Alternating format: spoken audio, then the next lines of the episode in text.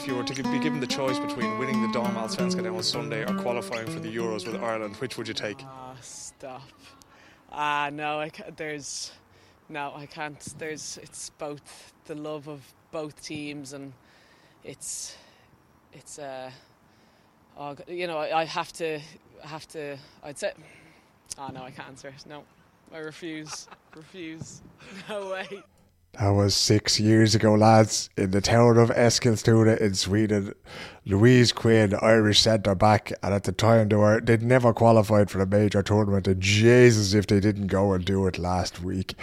Um, you'll have heard Louise on this podcast before. She spoke to us before they played against Sweden in the World Cup qualifiers. Fantastic woman. Go back and listen to that episode and you can hear the desire uh, to get the Irish team qualified, and you know her having played in Sweden and seeing how things are done in women's football here, and I was beside myself when they beat Scotland the other night one 0 to make their way to uh, the World Cup in Australia and New Zealand. And the draw will be next Saturday, and we'll find out where we're going. But it was just one of those magical moments. I I sent a message to Louise, right?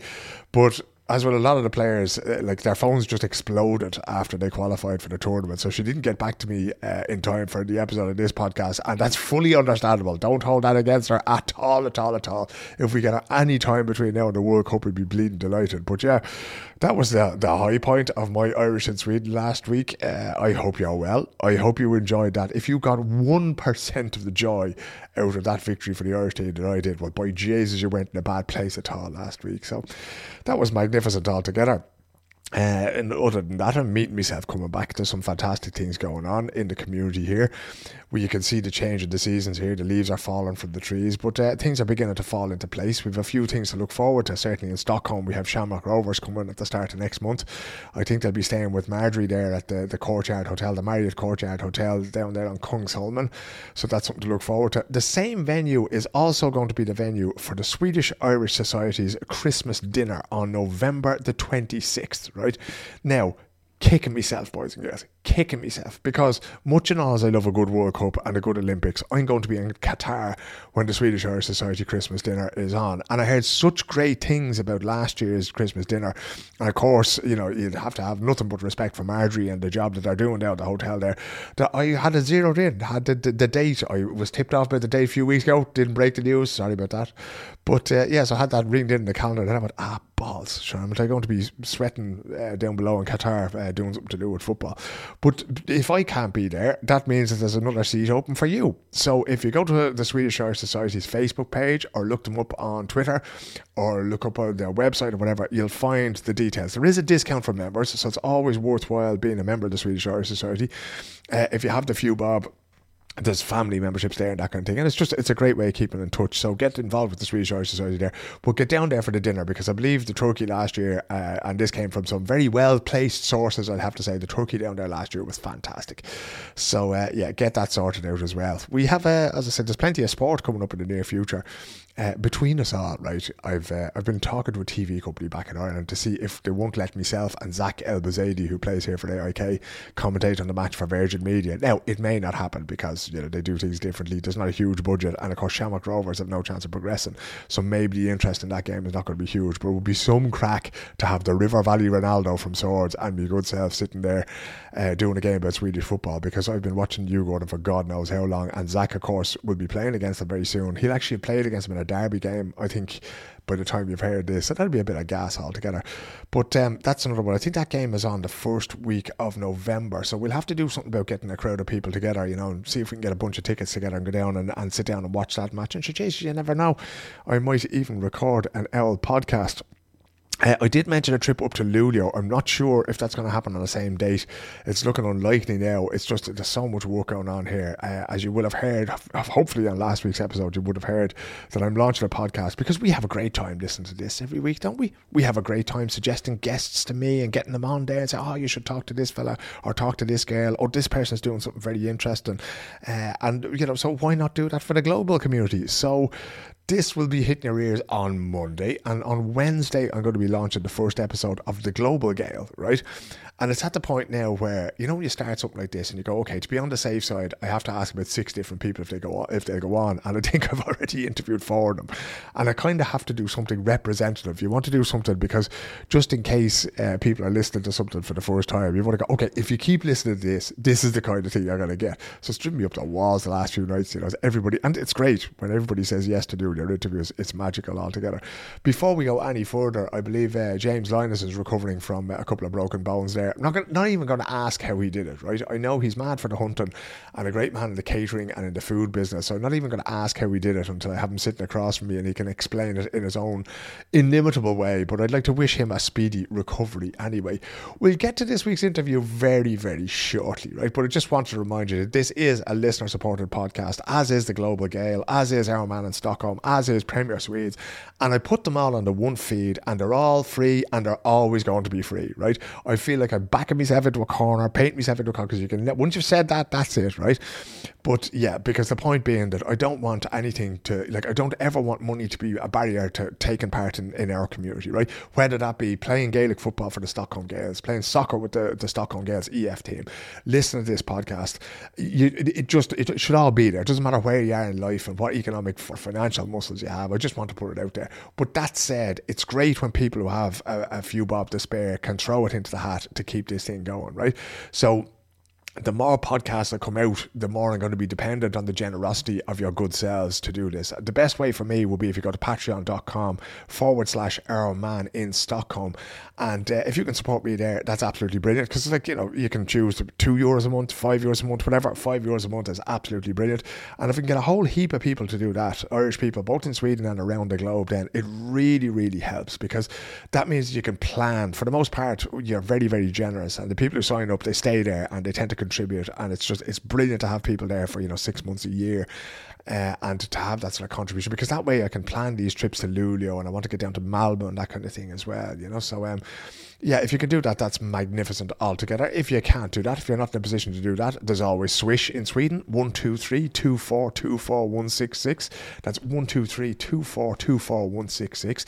Uh, if you want to just, you know, fire a year's worth of Patreon in there, get it over and done with, and that's it. And I'll get to using it for paying the electricity bill and the odd SL ticket uh, going up to Luleå or down to Malmo or wherever, or wherever else. All right, let's get on with the proceedings. On this week's episode, we're going to head south. By the way, have you noticed there's an awful lot of lads and ladies from outside Stockholm on the podcast lately? You see, you see, I do be listening, I do be paying attention. This is not the Irish in Stockholm podcast, lads. It's the Irish in Sweden podcast.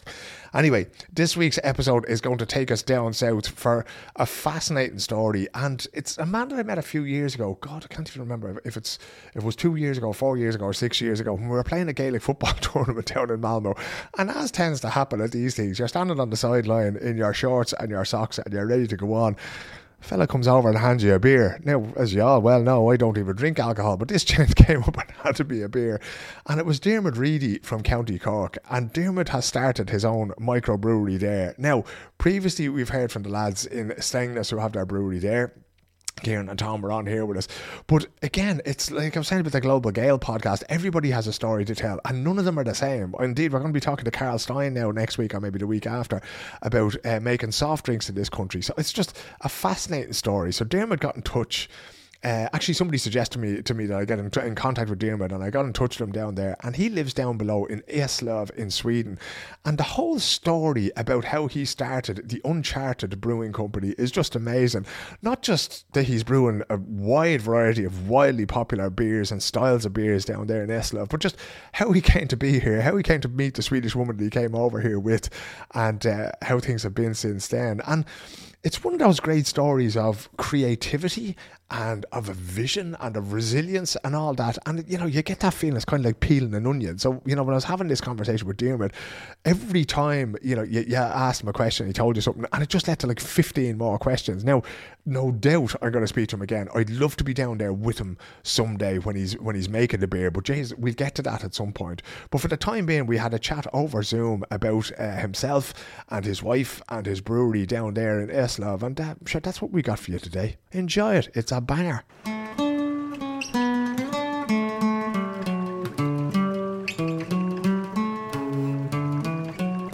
And really, I suppose we may as well start at the very beginning. Your background is not exactly brewing; it was more dairy farming in Cork, if I'm not mistaken. Uh, whereabouts are you from back home? A place called Ballydesmond, way out in the northwest of Cork. It's right on Cork Kerry border. And what sort of a place was that to grow up in? Was there very was there an awful lot of craft brewers around at that time? Was there? Not a bit. Um, it would have been far from craft brewing, I think, in uh, Ireland at that stage. The uh, I think you had the four taps in the pub and uh, the bottle of paddy behind the bar, and that was it. Hmm. There was there was nobody making poitín locally or any of that kind of crack either. I, I, can neither confirm nor deny any of those allegations. You don't have to name anybody, Diarmuid. That's that's all right.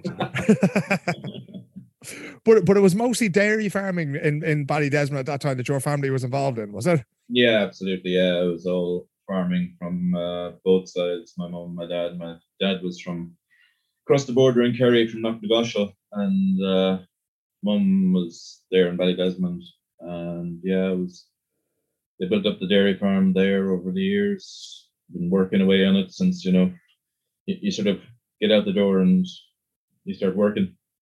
Hmm. Would you have been very involved in the farm then when you were growing up? Yeah, I would have suppose like anything from you know learning how you milk cows to driving tractors and generally you know the the day to day of the farm. It's, it's if it's something you grow up with, it's kind of you don't think much of it. But looking back, yeah, would have been a lot of you know out and about, being out in all weathers and uh, the joys of the the Irish winter in particular. Hmm.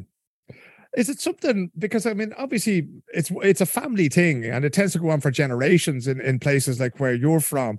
Did you feel back at that time, Diarmuid, that okay, this is something I want to do, or did you think, Jesus, I can't wait to get out of here? I don't think I appreciated it for the sort of work it was at the time. At the same time, I always had sort of much more of a technical side. Um, my dad was very practical. Like most of the stuff we either you know built around the place or fixed ourselves. Uh, would have been rare that we'd need to bring anyone in. Um, just the, the handiness of being able to you know weld or put together concrete and pour it and build a building. It was all sort of hands-on stuff. Um, that kind of got me sort of always have been more sort of academically technical as well. So engineering was always something that I kind of had a, the grow for, as they say. Um, I think it's just uh, even when you sort of break it down, engineering is mostly sort of problem solving. So it's kind of an extension of what you do on a farm. Hmm. And is there a very sort of strong, you know, when you're in farming, obviously, I mean, the more you do yourself, the more you can save. Is there a very sort of strong idea of self sufficiency? Because essentially, craft brewing is a very sort of a self sufficient process as well, isn't it? Absolutely, yeah. Like the the more you can do yourself, the more sort of confident you are, or even the, the basic philosophy is, you know, do something. If you break it, and you learn, you learn much more fixing it than just sitting there getting someone else to do it. So plus having as, as wide a sort of a background and not being afraid to try your hand at things. Mm. Um, you made a brave decision one night. You went out, I believe it was in Dublin, and you met the lovely Linda. How did that evening come about?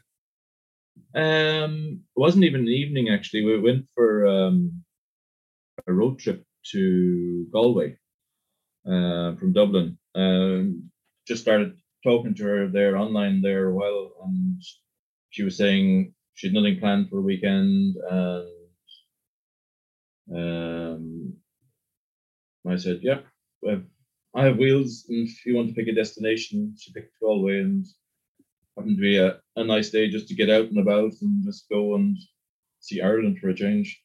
Hmm.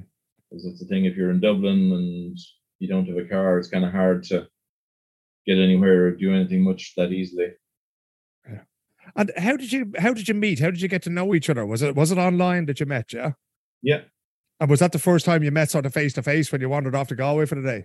Uh, yeah, we've been talking a little bit before it, but yeah, it was the first face to face meeting. It was kind of a on a on a whim, just right, see what we do. Mm. Were you not nervous doing that, Diarmuid? Getting into a car for somebody driving for whatever two and a half hours, and you think, you know, Jesus, what if I can't get on with this human at all? Because it can be different when you take the the uh, online to offline, so to speak. Well, I think that's the thing, though. It's you know you you'll figure someone out quickly enough, and that's at least the joy of a car, you know. And, and you you kicked them out out of the car down a leak slip, do you? yeah, there's a, a, train back from East, but at the very least you can always turn around from uh, if it's not going well and you're saying right, both of you going nope, you turn around and it's you know better to have you know regretted not doing it or, or so than uh, you know do it and say all right didn't work out. Now, as it turned out, uh, the journey to Galway was one thing, but that journey eventually ended up in Eslöv in southern Sweden for you. How long was it after you met that you decided that maybe it might be time to move to Sweden? Um, back in 2015, we moved over. Um, the like we were living in the middle of Dublin, and like the kids were even scared of getting their hands dirty. The the creche had sort of astroturf out the back of it, and that was the limit of the space they had. And well, we had a reasonable sized garden and whatever, you know, living in the middle of Dublin. I grew up in the country, Linda grew up in the country. So it was uh, the other part as well. I was working either a Saturday or a Sunday or a Saturday and a Sunday with the job I was in at the time. So family wise, it was kind of uh, missing an awful lot as well. And that was where the decision to Sweden or to move to Sweden came about. I mean, an awful lot of people probably would have waited until they had moved to Sweden before having children. That, but your children were born before the two of you moved over here. Yeah, I think um, actually Sweden works very well for families and kids, just with the setup and everything, and the fact there is so much childcare and creches and everything else. It really, it's kind of one of those things that sort of Sweden Swedes don't sort of take more advantage of. You know, go abroad, make your money abroad, come back, enjoy the system. Then for it makes life so much easier with a family. Hmm. Was it difficult for your kids moving over? Were they old enough to understand what was going on? Um, they weren't that enthusiastic at the start, but you know, like quickly enough, like the the local crush was, you know, kilometer away the it was fully outdoors, so they, they really sort of got to burn off so much energy. Two young boys, so hmm. they were uh, and like they'd been learning a bit of Swedish as well with Linda, so it wasn't sort of a, a complete shock. Hmm. And they picked the rest of it up fairly sharpish, I'd imagine, did they? Oh yeah, absolutely. Like it's kids that age, it just just suck it up. Yeah. And how was it for you then? Because you were coming from what sounds like quite a, a, stressful and demanding job where you're having to work, you know, a day or maybe two days of a weekend every week and that kind of thing. Did you have any plan for what you were going to do when you get over when you got over here? Um I the plan was to work in IT for a while anyway, just get the feet under me and then see about um we were thinking about either you know, buying a farm and doing some sort of an open farm thing or do a brewery, do something in the food side of things anyway. Hmm. Was that that was something that the two you shared was an interest in, in food and in agriculture and, and drinks and that kind of thing? Was it uh, like was there many long nights sitting in central Dublin or, or in Dublin thinking, oh, you know, how could we manage to to achieve this dream in Sweden? Um, a bit, yeah. Like we were looking to to figure it out, but it was more developed then when we came over.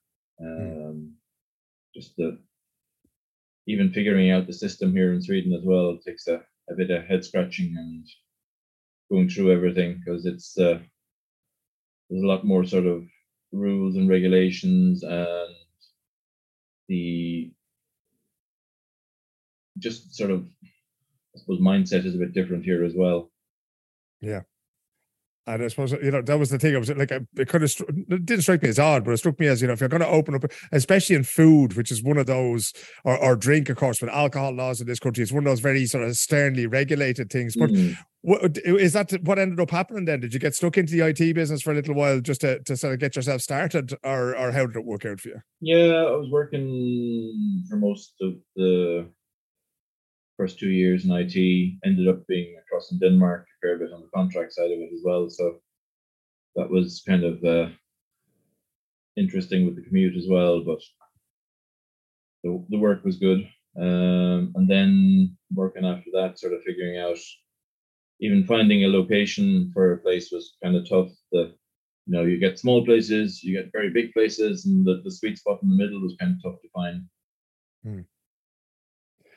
Uh, did you miss this on the ITT? Because I mean, that's uh, that you wouldn't have been the only one who was commuting across the bridge to Denmark to do a day's work from southern Sweden, would you? Um, no, like there was a fair chunk of Swedes across with me at the place I was working as well, so it was definitely sort of a shared misery on that part anyway. But, uh, I, have been on that train a few mornings, all right, and it wouldn't be the most joyful experience as people are heading yeah. off at whatever seven o'clock, you know. Yeah. Um, is is Linda from Eslöv? Does she have her family around you where you're living now? Mm, she's from slightly further east in Skåne. Um, it's a place just out of Kristianstad called Degeberga. Hmm. Um, sort of a small, small sort of town slash village, and like Kristianstad was the closest place, and then up until sort of recently, it wouldn't even had a, a motorway down to Lund. It was all sort of you get to Kristianstad or a place like that and just hop on the train. Then if you go to Malmo or you take a, you're driving, it's maybe it used to be an hour, maybe more to to Lund. Hmm it's a bit of a stretch, all right, you know, yeah. especially when you're commuting and that kind of thing. But um, when you're sitting down, are you one of these people, Diarmuid? You know, when you were sitting down, you decide, right, I want to start a brewery. Did you start small and then turn it into a job, or was it always the intention that this was going to be what you were going to do, like running a pro- proper profitable business where you can have a proper wage coming out of it? Um, well, that's the theory anyway. It's kind of the finally getting there, but I went with the theory that you need at least to be big enough, or else you're just chasing your tail, you know, brewing all the time and never making enough to expand, even though you have demand. So I kind of jumped to at least having a reasonable bit of scale and working on building up the business that way and doing a bit of IT work on the side as well, just for cash flow help. Mm, to keep it ticking over there. Um, how? What was the first brewery like? Where did you did you do your first few bits and pieces in the kitchen, in the shed, or or how did you get started?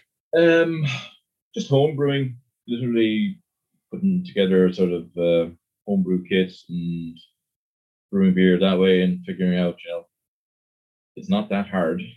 and uh, was it one of those over over the counter things that you can buy? I think you can buy them in, in kind of ICA or some of these big supermarkets, is it? Um, no, I.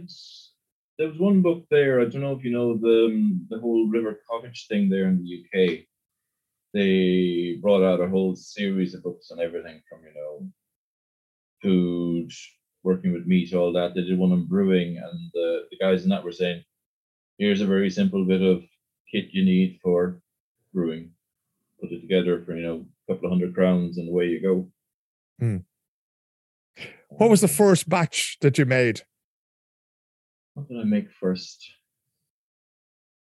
Um, I think it was a regular IPA, just nice and simple and keep it clean. Um, figure out the, the basics of it that way. And how how did it taste? Can you remember? Fine. I don't think it was anything special, but you know, perfectly drinkable.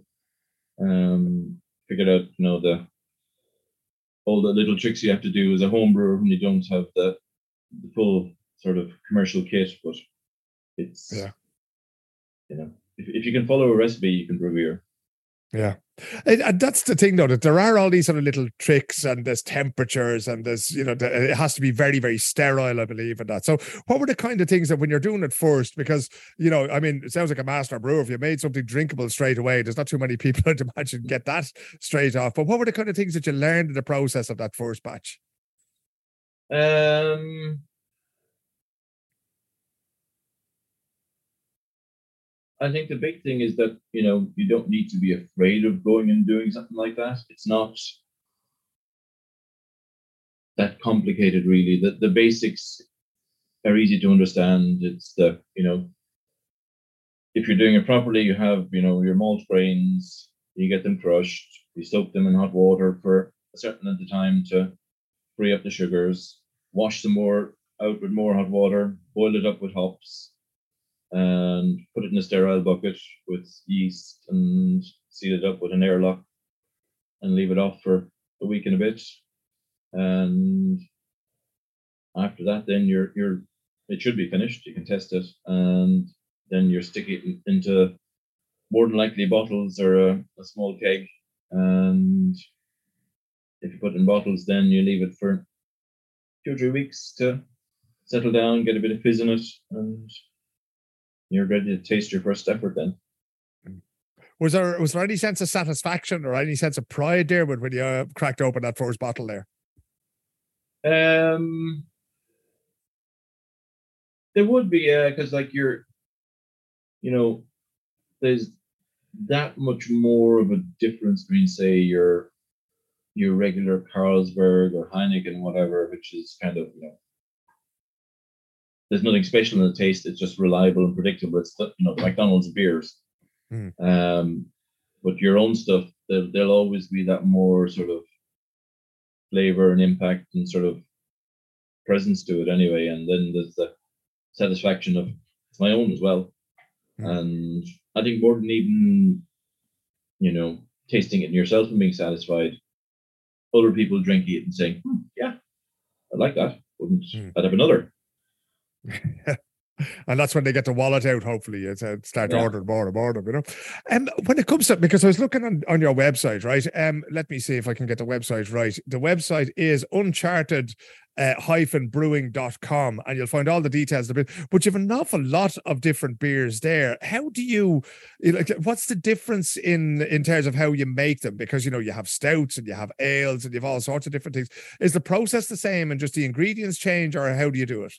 Yeah, the, the process is pretty much the same. The the colors and sort of flavors for the dark beers are all the uh, grain side of things. And for say IPAs and stuff like that, then it's the hops that change to give different flavors out of that. And then stuff like the sour beers usually have fruit added in, and they're more where the, the flavor of those things come from as well. You get a bit of a basic beer flavor underlying it, but then fruit is what is uh, making it a bit more sort of acidic and giving it that sort of fruit freshness to it. Mm. Do you have to be very precise doing that, Diarmuid? Because i would imagine that if somebody goes and buys a can of your beer at Systembolaget and they go, oh, yeah, I like that. When they go back, they want to get the same thing again, right? They want to have the same taste. Is that very difficult, that sort of consistency to maintain? Not particularly. Like the you'll make small adjustments because you're dealing with sort of food ingredients and they're never going to be exactly the same. Like just the grains will have slightly different amounts of starch in them all the time. And it's just a case of keeping track of that while you're doing the brewing. But you're you're generally aiming to be reliable and repeatable because that's you're not amateur at that stage then it's the people want predictability in what they have at the same time. Mm. Um, tell me about the brewery you have now. I, I was looking at the, the, details of it there. You're actually capable of brewing, you know, quite a, quite an amount of beer in, in batches every day, aren't you? Absolutely, yeah. It's that's as I was saying there at the start. We went the the basic sort of brewery brewery kit. There wasn't that much more price in terms of going that bit bigger, so we decided that you know if we need to expand beyond that size, then you need to go really large. So getting this level was good enough for the the medium term anyway. And uh, you know, you can brew smaller batches on a big kit. You can't brew bigger batches on a small kit. This is true. and how does it look then? Do you have a do you have like a factory? Do you have a brewery in itself, or is it still sort of you know attached to the house, or how do you do it? Oh, it's a separate place. It's that kind of sweet spot that you can. It's good enough now, and you can grow a bit into it as well. There's enough space to uh, stick in more tanks, which is the only sort of limitation on growth at the moment. What does a day brewing look like? So let's say you decide to brew stout there today. Now, what time do you get started at, and what does the process look like for doing that? Um, depending on when I get into the brewery, it'll be you'll pick out the the grains you need for the brewing. Usually, maybe even the evening before you leave, stack them on a pallet, and depending on how much you're brewing, say if you're brewing, say 2,000 liters, that'll be 400 kilos of grains thereabouts for a Wow. 5% beer. And stack them up. And then we have the, the malt crusher. So the grains will literally be poured into that and they're crushed straight away. They go into what they call the mash tun, which where the crushed grains are mixed with hot water and it'll take about 20 minutes to mill the 400 kilos. Then it'll sit in the mash tun with hot water at about 66, 67 degrees for an hour.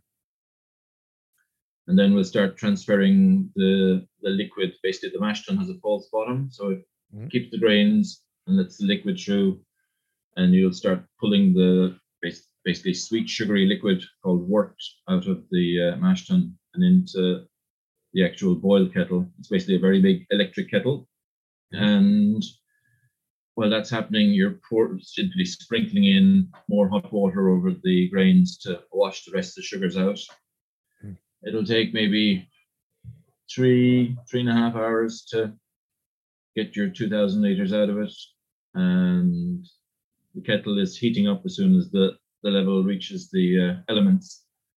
And when it's boiling, then you leave it boil for an hour. You'll add in some hops for bitterness. If it's just a stout, that's all you do. Mm. And then it's boiled for the hour. The hops basically give the bitterness, and they're also antibacterial, so they uh, protect the beer while it's uh, fermenting and stuff. Mm. Then you'll cool it down to about 18 degrees. And when you're cooling it down through the heat exchanger, you take the uh, the energy back and put it in the hot water tank. So we're trying to reclaim as much energy as we can. Mm. And in the fermenter, then just add your yeast, leave it off then for be what mm, seven eight days. That'll be what all you need for fermenting a stout. Mm. And you'll cool it down then and start adding the CO2 in through uh, the bottom of the tank, basically bubble it in very slowly to get the, the required level of uh, carbonation in there. You want sort of a not too much for stouts, just enough to give you sort of that bit of creaminess in the head. Hmm. And then, so you'll be talking probably two weeks after you brew, you're ready to put it in kegs or can it. So Hmm. it's not not that long a turnaround time. And you can you can keg and can everything there yourself in the brewery. That's amazing.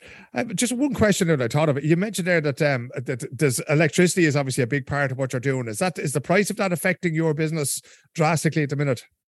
It's a reasonable bit. Like I'm because I'm purely effect, electric, and here it is um, affecting a fair bit, but not not to the extent that other breweries. Because I'm so big, I can brew one batch, and that Mm. does me that beer for quite a while. And the the only sort of ongoing electricity use would be the uh, sort of fridges and freezers and the cooling units for the tanks. Mm. And you get a spike in electricity then when you brew or run the canning machine. And would you brew sort of you know once every eight days? Is there a, a sort of a constant process of brewing that goes on there from one beer to the next? Yeah, when you have that number, generally you, you'd hopefully be rotating them, you know. Yeah, one, once a week, once every eight, ten days, you brew a large batch, and then that's enough to cover you for maybe a, a quarter. Hmm. Um, otherwise, as well, sometimes you can get stuff coming in for export or things like that that you'll put together a couple of big batches then and ship that off. Um, how do you go about marketing these things, Dermot? Because we all know, you know, with the system Systembolaget and the limited opening hours and how hard it is to get on the shelves there and that kind of thing. You have a good few bars and pubs and and uh, catering firms that take your beer off you. Uh, you have a, a, light beer, a lättöl as well that you, that you sell that can probably be sold in shops or supermarkets. But where do you find your customers? Um, it's kind of tough in Sweden, literally, because as you said, the marketing is so limited. Um, as well, the general state of it is that you have to go knocking on doors, and Sweden itself, because of the way the, the system works, there's you're, you're so limited in the number of bars that can actually take beers that if they're tied in with a contract to the big breweries, they're not allowed to uh, put other beers on tap on those taps anyway. Your only option is to talk to them and say, you know, I have a tap machine. Do you want to put it in and serve my beer that way? But it's it's a tough enough sell in that all the other breweries are chasing the same limited market. Mm. And in terms of the private consumer, then it's kind of system Systembolaget or bust, doesn't it? You're depending on people either finding it in the southern Swedish stores or ordering it to their local in in Örnsköldsvik or whatever it is. Mm, yeah, mm. like the the marketing, you're you're on social media, then trying to push a little bit that way but you kind of have to be careful on that front as well because of the advertising regulations. Like it, it's some places have gotten so crazy. Like there's a brewery in Norway. They've actually banned any um, social media access from their own country because th- their advertising would be illegal there. So they can't allow their their in-country customers to see their social media feed. Jesus, that's gas altogether. And I mean, that must make it very difficult for you because you're kind of relying on social media and word of mouth to get the word out about your different beers and mm. when a new batch is ready or if you've come up with a new recipe, right? Yeah. Like it is so much that, well, it's even the beer festivals aren't, well, there hasn't been any in the past couple of years. And there's only a couple of sort of beer related websites as well that have any um, traction in country. Like there's beernews.se, which really probably the big one. And then you might get little pieces in either local newspapers or things like that for say, you know, summer beers, Easter beers, the sort of seasonal stuff, which is kind of a bit crazy considering that, you know, it's, it's taking the Swedish trend of having a day for everything, you know, Taco Friday or whatever. That's kind of the thing you need to get your head around as well. Yeah, because of course you can't just decide, you know, on sort of, you know, the Monday of Easter week, I'm going to do an Easter beer. You have to do it like a month in advance or two months in advance. Three, four months in advance, uh, even longer. Actually, it would be. They'd be taking. They'd be the the tender for Easter beers would be going out now. So that'd be Systembolaget be coming to you and saying, "Okay, brewers, we want your Easter beers," and they'd be sending it out now in October uh, for next That's, Easter. Well, the, the, the the tender will go out now, and you have to be in the system for that, and then you'd be probably brewing January, February for the the launch. Then, how to... hard? It's a hell of a thing. I mean, how hard is it to get your stuff on the shelves of Systembolaget? Um, it's gotten to the stage now where they're saying, um, for the most part, you cannot get new beers if you don't take old, old beers off the shelf. Okay, so you have a fixed spot sort of thing, right? We can put out 24 cans of your stuff. And if you want 12 of a different thing, you have to take them away. Um, it, it's actually quite complicated. The the system works for the small breweries fairly well, but when you get to a certain size, you're kind of hitting the upper limit. What happens is every brewery, when you bring out a beer, it can get on the shelf in up to 10 shops within 100 kilometers of you. Hmm. Normally, you'll get maybe anything between one and three when it launches, or if you're if, it, if it's a popular beer style or you have a good track record, they'll give you more than that. And then every year they review the sales in those stores and compare the your beer sales to other beers in the same category. And you either get more stores or less stores depending on how the beer is doing. You bring out another beer, again, you can get stores. You won't. You probably not. You might get the same stores, but you might not. Jesus. So each beer is kind of launched into wherever has shelf space at the time. So, so it's not okay. This is close to you in Eslöv. There, it's just oh, you know, up the road in Lund, they have a bit of space there. Throw it on there, kind of thing. Yeah, that could be that. Like it's it's some of my beers have been, you know, Löddeköpinge, Landskrona, Her, Herbies, Fall of, Eslöv, and then others are, you know, Hansen, Malmo, somewhere else in Malmo, Dalby, the three stores in Lund, and Eslöv. Hmm. So um, if, would, if, would they ever offer you a spot outside of Skåne? Because that's they're all pretty much in, in the south, right? That that's it. You you get on up the ten stores are within hundred kilometers of you, usually in sort of certain regional areas around you. Um, you're in the bestelling assortment then as well for the web shop, but that's it. I'm yeah. lucky I kind of got onto the there's the new flagship beer system Systembolaget in Gothenburg. One of my beers, the Irish Red, is up there because not many other people are making Irish Red, so they needed mm. that that category to be filled. Um, but that's it. It's you're, you're so limited as soon as you get get to a certain scale. Mm.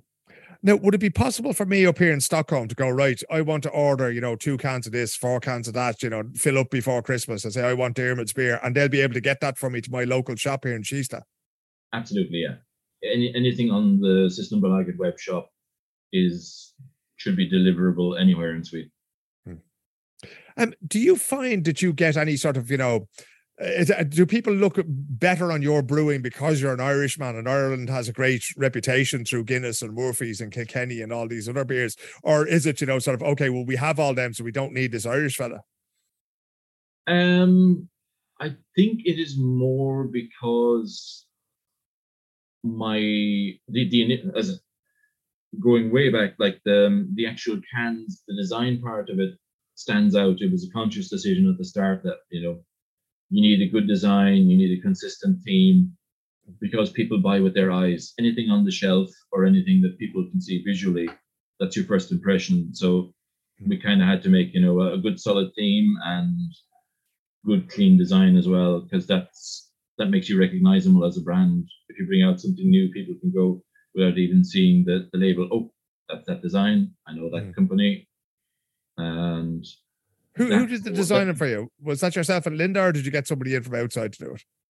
Uh, we come up with the theme and the sort of name, but we are a freelance designer over in Copenhagen. She's done all the cans for us, and yeah, they, they they, really are beautiful, and there's a lot of animals and fish and birds and everything involved. So it really is very easy to like. They're very identifiable. If I was to walk into System Systembolaget now, I'd know exactly which beers were yours. You know. Yeah, exactly. It, it's so many brands, even beer brands, don't get it that you need to be standing out on the shelf. You need to be have a, a consistent theme as well that people will recognize other of your beers too.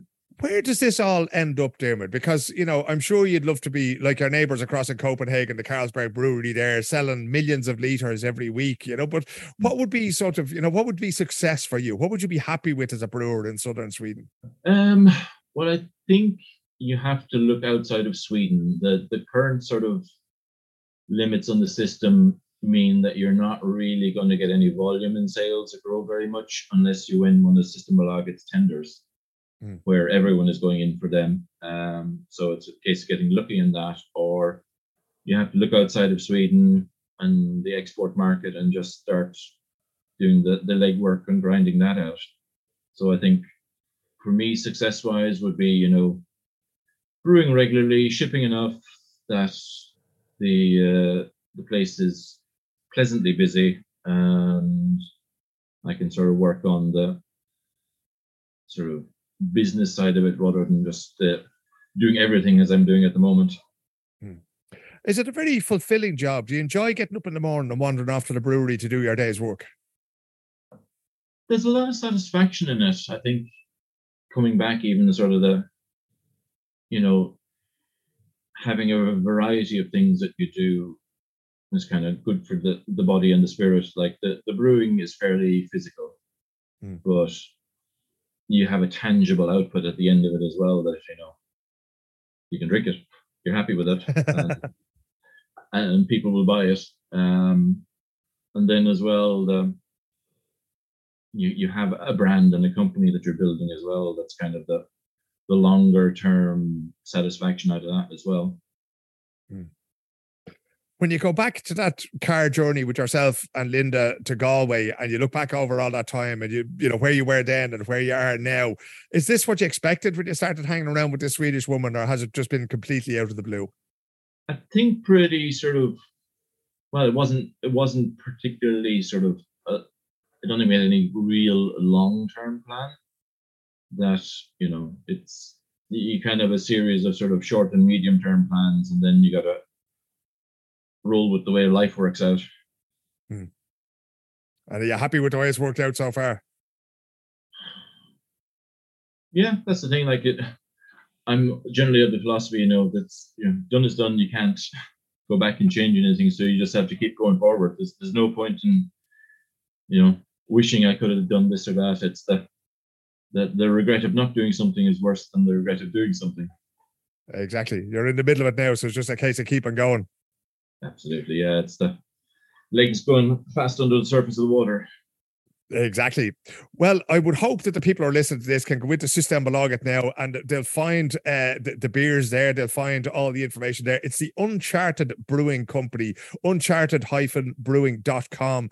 And you can go there and you can order everything from Thirsty Hippo to stouts to all sorts of beers that are, that are there on the shelf. Sure, might, might uh, get the, uh, the orders in there now for Christmas, lads. But for now, Dermot Reidy, thanks so much for talking to me. Very welcome, Phil. Great to talk to you. Because you're sucked into drinking beer by believing it's a healthy thing. All these beer commercials usually show big men, manly men doing manly things. You've just killed a small animal. It's time for a light beer. Why not have a realistic beer commercial? What's the realistic thing about beer where you go, it's five o'clock in the morning. You've just pissed on a dumpster. It's Miller time. it's a scary thing because you realize the first purpose of alcohol is to make English your second goddamn language. Eventually, you may be quite fluent. You may be a Nobel Prize physicist. After my maybe nine, ten Heinekens, you're going. you're speaking fluent drunkenese. Bravo. There you go. The late, great Robin Williams there talking about drinking beer. Now, I have it on good authority that drinking beer from the Uncharted Brewing Company in Eslöv does not have that effect. You actually end up sounding cleverer and being more attractive to the opposite sex or to whoever you want to be attractive to when you drink their beer. That's that's scientifically proven. It's that simple. Thanks very much indeed to Dermot for talking to me. I will add a link to the show notes, right? So if you look at where you're listening to this podcast, you'll find a link to uh, the brewing company and you can trace them from there. You can see if there's any beers there that might take your fancy. Order them to your local Systembolaget and they'll deliver them and you'll have them easily in time for Christmas. I would suggest testing a few out now and then you'll know what you want to order more of for Christmas. So, uh, yeah, definitely get in there before we round it off for this week, there's just a couple of things. There are a couple of jobs out at the Irish Embassy at the moment. One is to do with the EU presidency. It's uh, a contract for next year. I think it runs from sort of December until August. It's a bilingual job, right? So, for the love of God, if you're applying for it, make sure you speak Swedish and English, and preferably a little bit of Irish as well. But Swedish and English, right? Fluent, lads. No sense of going spoofing in there that you speak Swedish if you don't, or that you speak English if you don't, right? And uh, it looks like a great job because it's going to be working on uh, the EU presidency. Sweden are going to be taking over the presidency of the EU, and therefore Ireland needs somebody to help them work out what the hell's going on over here during that time. And the other is for a full time driver and administrator. Now, that job I think was out as part time just for a driver only, and they've expanded and made it full time. So get user applications in there. um, I can't describe how great the team at the embassy is, right? The people working in what is now called Ireland House, from both from the Department of Foreign Affairs and from the embassy and the ambassador on down, but also from Bord Bia and when Tourism Ireland pop up and when Enterprise Ireland pop up, that might be them mailing me now in the background. Um, yeah, so all of those great people there are a great bunch of colleagues, great place to work, slap bang in the middle of Stockholm. So if you've been studying politics, international relationships, uh, anything like that, if you have a full clean driver's license and you want to work at the embassy, uh, find them, knock them up on Twitter there and find out where the applications go for that. It's usually a bit of a process because all these things they have to follow very specific rules about how they go about the recruitment process and that. But throw your name into the hat there because it's a great place to work and in the service of our wonderful country back home. That is it from me for the time being. Uh, remember, as I said, uh, I think I said it somewhere on social media, right? I'll be to the World Cup in Qatar in about the middle of November. So I'm looking to speak to people who have stories to tell me, timeless stories, ladies and gentlemen, like Gone with the Wind, right? So uh, if you have something you'd like to tell me about, if you have a book you've written, an album you're releasing, that kind of thing, and you're not dependent on the date the podcast goes out, get in touch. We'll do the interview so that I have those things sort of, you know, in the larder for when I'm over in uh, in Qatar there, because I think there's a bit of a time difference there. And I want to keep bringing you a podcast because that's what we do, lads. Seven o'clock of a Monday morning, this is coming out, whether you like it or not. And it'll be very short if it's only me talking about the World Cup, right? So do get in touch. Uh, I was talking to Cormac O'Brien down there in uh, in Gothenburg, and we've a lovely piece coming up about uh, rugby and his life and his life as a referee there. So that's going to be dropping at some point in the next few weeks while I'm abroad. So do get in touch. And the plan is that I'll record the podcast as normal. So wherever I'm staying there, I'll do the intros and the outros. So if there's any community news or that, I'll, I'll keep up with that as well. But I'm trying to get the lion's share of the interview sorted out before I go. So do get in touch if you've had, indeed, if you're from the state agencies or the uh, or the embassy the people need to know the Swedish Irish Society, the Stockholm Gaels, Luleå GAA, Gävle GAA. You know who you are. So get in touch. I will leave it at that for this week. You're wonderful people. I've had some great feedback over the last little while, and I really get so much out of you getting so much out of this podcast, and I want to keep it going. So, in the meantime, look after yourselves and look after one another, and we'll be back in a week with another Irish in Sweden podcast. Good luck.